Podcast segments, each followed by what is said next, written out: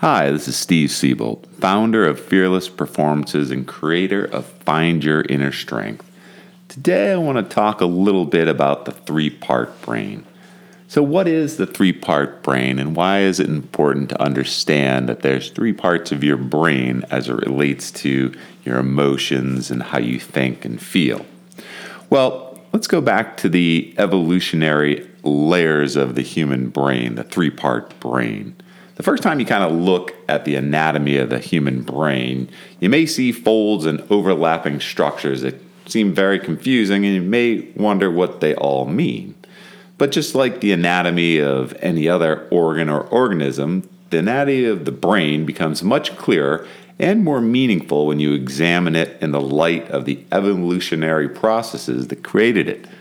Probably the best known model for understanding the structure of the brain in relation to its evolutionary history is the famous three brain theory which was developed by Paul MacLean and became very influential in the 1960s.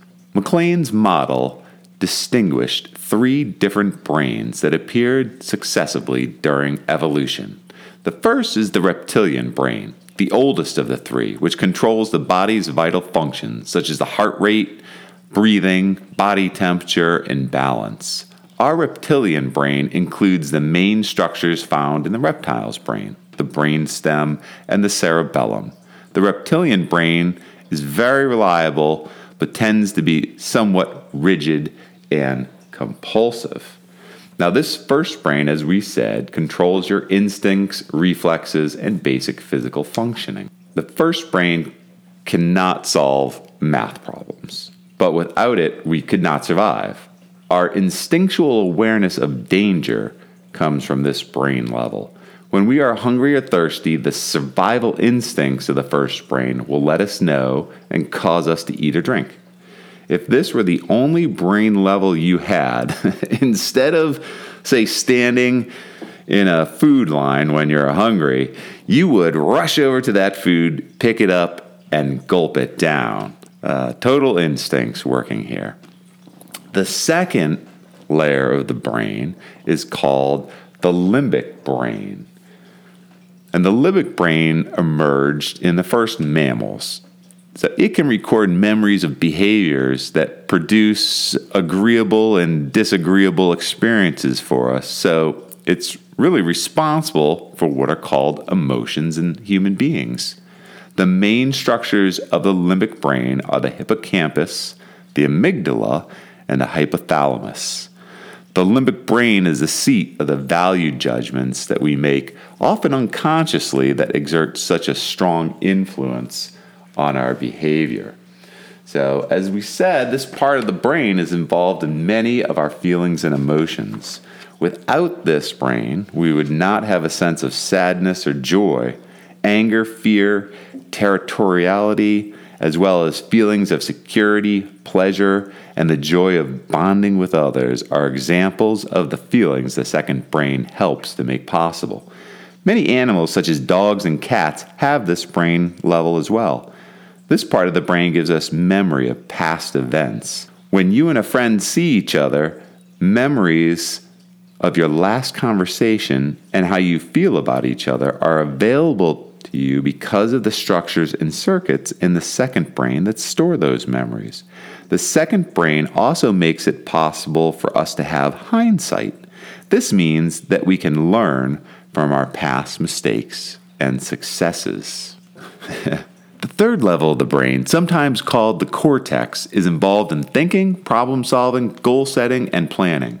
This part of the brain provides you with foresight, an important ability that allows you to see ahead, consider the consequences of your decisions before acting on them. This is an advantage over the second brain, where your unmanaged emotions can push you to act without considering future results. The third brain also monitors the second brain's activity and allows you to name and sort out your feelings and emotions. It can then help you decide what the best course of action may be for any situation. For example, a comment from a friend offends you and you feel hurt or angry. You've decided how you will respond. The third brain reviews several possibilities. seek revenge, try to talk and resolve the conflict, just let it go, forgive, or consider maybe some other options. It's the ability to understand the situation from many angles that can lead to a more intelligent decision. The third brain can also help you notice when you are acting against what you feel is right. Some call this being aware of your conscious. At this point, let me ask another question. The question is how can you be great, especially when under pressure every day? Well, this now relates to the third or the three part brain you need to understand the three part brain and have self awareness of how you could control that at every level. So, what I mean is for consistent performance, you need to understand what is going on in your body. So, in our Find Your Inner Strength program, it's the self awareness piece of emotional intelligence. So, how do we change our performance or what we do, right? How do we get the results or achieve the goal that we want? Well, the first thing is is that we have to change behavior. Now, when other people look at us and, and coach us, the feedback is based upon what you do. But can only, you know, what you do can only be changed really when you watch over what the other person does. And what I mean by that is once you leave the room or leave the area, whatever you've told that person, you don't know if they're still going to do that. So the thing is that even when people know what to do, they still don't do it. Why? Well, all this behavior is on the outside, right? And find your inner strength, we're looking on the inside. And then you kind of relate it to the three part brain.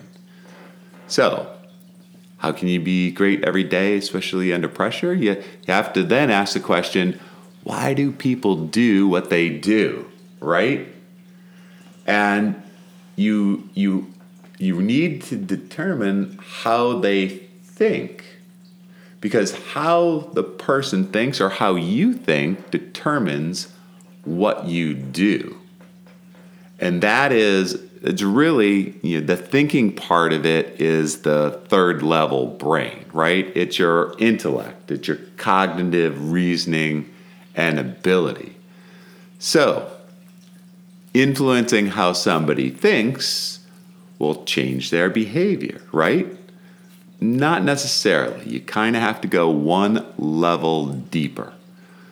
But how do you understand how somebody thinks? Well, you ask a lot of questions. But you, you have to also understand how someone feels. That's, that's the second brain, right? The emotional brain.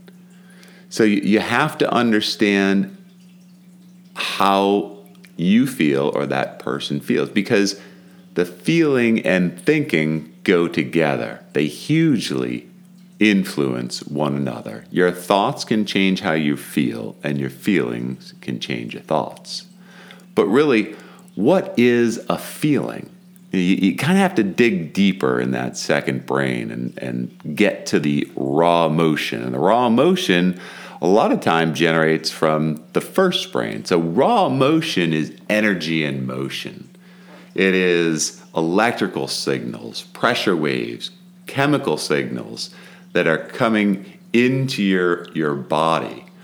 And a raw emotion, you know, the energetic signature of something, a raw emotion like anxiety is a fast heart rate, a dry mouth, a sweaty, uh, sweaty pulse, I'm sorry, a sweaty, sweaty palms. You're shaking. You've got a churning gut. So these are the energetic signatures of that raw emotion. As soon as you can recognize that and have self awareness of it, you can put a name to it. And as soon as you put a name to it, you have a feeling.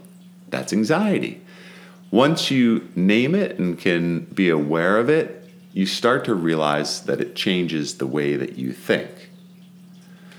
So, at the very, very base of this is your first brain, right? Your physiology. And this is what you need to be aware of and gain control of. So, your physiology, there's streams of data that alter how you think. It goes up to your brain and changes uh, what you think and, and your behavior. So, so, one example of that stream of data that's coming into your body is the electrical signal of your heart.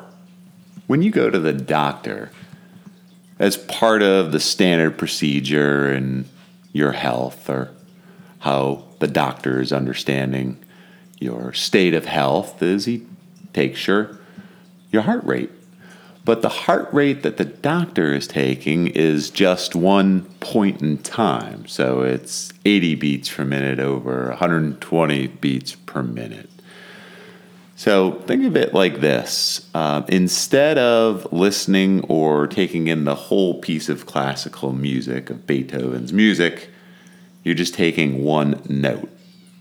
And that's what it's like just taking your heart rate average heart rate at a certain point in time. What you really need to understand is your average variable heart rate, your heart rate variability over time, because your heart rate variability is the signal that's influencing the way that you think. So, heart rate variability alters your brain function, and whether you're under pressure or stress, your brain can start to shut off. That gets us into kind of the fight or flight. But before we go to fight or flight, which is a subject for another day, I just want to wrap up this three part brain. You know, and, and really, the three part brain allows us to understand how to be self aware. We have to be self aware of the three different parts of our brain, how they all interact, how that um, comes across in emotions, how those emotions relate to feelings, how feelings change the way we think, and how that changes our behavior and really relates to any goals that we want. So, in Find Your Inner Strength, we're using a, a tool set, breathing, uh, meditation, mindfulness. The mindfulness piece is really at the feelings level, at the you know, the second brain, what's going on there. Um, it's the awareness. Mindfulness is the awareness of where the energy is in your body. And, and we can get in a little bit more of that when we talk about the body scan which is a tool of mindfulness. So when, when you're at the thinking layer, you're at your intellect and your IQ. When you're at the feeling and a raw emotional layer, the feeling layer, when you can put it into words, you're at your emotional intelligence or EQ.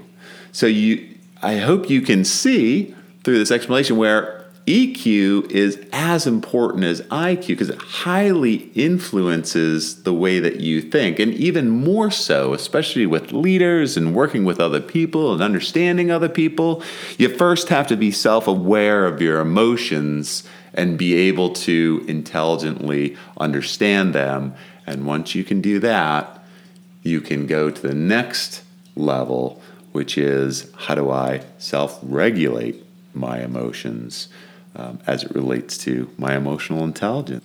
That subject is also for a later episode, but I would like to thank you, and I'm very grateful for you spending this time with me and understanding the three part brain and how it affects and influences the way you think through your feelings and emotions.